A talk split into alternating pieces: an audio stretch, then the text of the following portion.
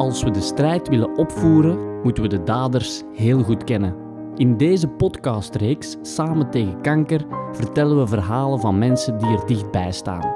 We spreken onder andere met een oncoloog die in de frontlinie staat, met een psychologe die de gevolgen van dichtbij meemaakt en iemand die haar moeder verloor aan kanker. Want het is onze overtuiging dat hun verhalen ons kunnen inspireren en ons kracht geven in de strijd tegen kanker. Ben van mening, er is altijd een manier, er is altijd een, een weg. Um, there is always a way. Don't give up hoping and believe in your strength.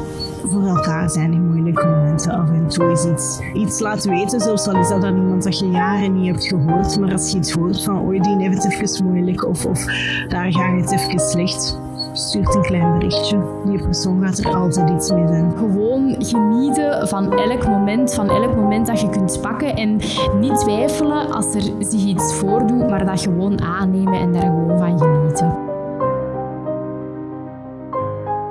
Beluister onze podcastreeks binnenkort op onze website of in Spotify.